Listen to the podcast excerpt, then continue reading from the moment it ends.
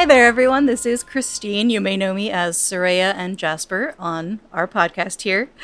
Uh, we're just coming at you in between Christmas and New Year's in that weird liminal space where nobody really knows what's going on. Uh, I hope this helps ground you ground you all a little bit uh, as our release day. We're coming at you this week with a little bit of backstory for Brianna, so excuse the fact that she doesn't have a Spanish accent. Uh, that's me voicing her this time, so I'm not going to try that. Not in my experience. We'll leave that to Haya. She does it much better. Um, but uh, I hope everyone has a happy and safe new year, had a good holiday season leading up to this, and we'll see you all in 2021. Brianna sniffled, begging her friend to just hold on as her tears mingled with the downpour that was falling on them as she half carried, half dragged Aurelius to Flynn's doorstep.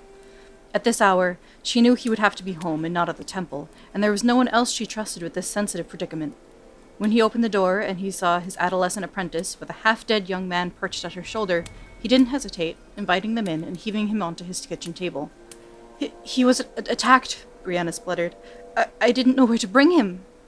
Flynn Fairwood frowned, unsure of why she wouldn't simply bring him to a local healer, until he looked down at his patient and understood. Brianna, I may not be a. Please, Sir Fairwind, please. He he says he doesn't want that life. Isn't it Sarenrae's will to take in all who repent against their past transgressions? Flynn's mouth tightened, knowing she was right, and in turn, being proud of her swift progress through her training. Brianna, the boy said weakly, reaching his fingers to her, which she readily took. Flynn understood then, as the electricity flowed through them. He understood why she desperately wished to save him. Brianna, I don't want you to see me like this. Please. You've done more than enough. I'm sure Sir Fairwind will take care of me. Brianna frowned. Flynn knew just how stubborn she could be and interjected, understanding the pride. Brianna, it's really okay. I'll send for you as soon as he's better. This may not be the most pleasant of experiences. After some debate and hesitation, Brianna agreed and left. The silence between both men was only broken by the crackle of fire in the hearth. So, young man, Flynn growled, what exactly have you come to see me about? Very astute, Fairwind. My people knew you, that you would never grant us an audience without using a trap, as it were. Brianna was my. in. Flynn's scowl deepened as he regarded the boy, and his hands shifted to the scimitar hanging at his hip. An audience? That implies you have an offer. Oh no, an ultimatum. Aurelius looked unbothered by the subtle threat of the weapon, grinning. We need her, so you can get out of our way, or we can remove you. Flynn snorted, haughty and dismissive, recalling the stubborn insistence and absolute devotion that led him to taking on his young apprentice. She'll never join you. You won't step aside then? Not over your cursed corpse. Aurelius sighed, toying with a totem hanging around his neck. Then I suppose we'll have to do this the hard way. Before Flynn could draw his sword, Aurelius lunged, raking wicked claws across the man's face.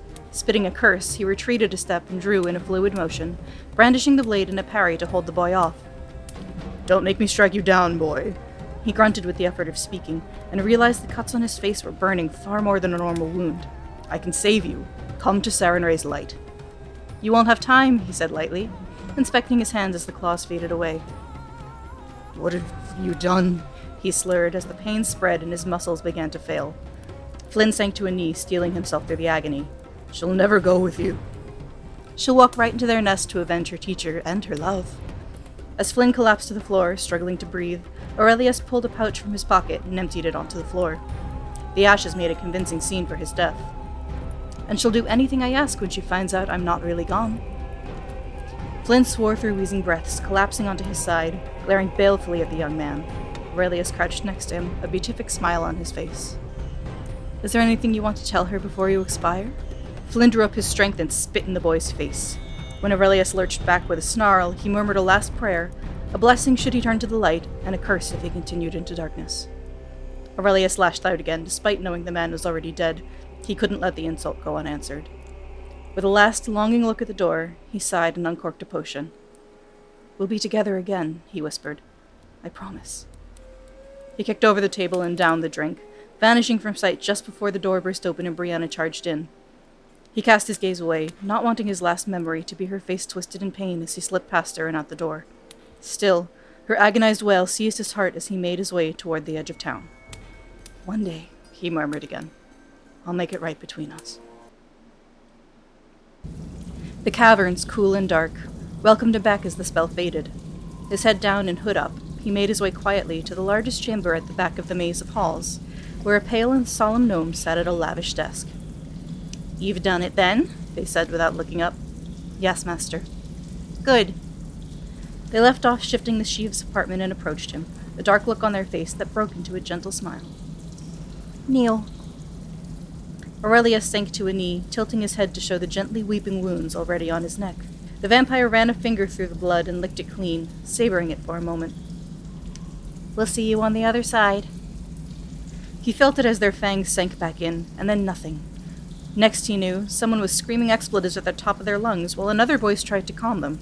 It worked! He's just. He's useless now! He's ruined! The stream of vitriol continued, but he ignored it as he sat up, dusting the last of the dirt off his clothes. Then he noticed his hands, ancient and withered, far from the strong young limbs he had what felt like a moment ago. He pulled himself out of the shallow grave they had buried him in and staggered over to the nearby pond, its water still enough to show his reflection. The face looking back at him was years, decades older, haggard and lined with age. He reached up, horrified to find that yes, it was his wrinkled hand, his ancient visage. We'll never get the girl now! The rest of the voices faded away as he stared at himself in shock. Eventually, he settled on one point of comfort. Despite the crow's feet at their corners and sagging underneath, his brilliant green eyes remained the same.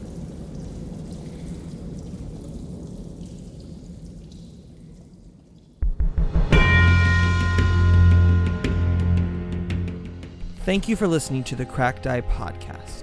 Background sound effects provided by Syrinscape because epic games deserve epic music. Please visit them at syrinscape.com. Pathfinder 2nd Edition, Age of Ashes Adventure Path are all copyright of Paizo Publishing. Please visit them at paizo.com for more information.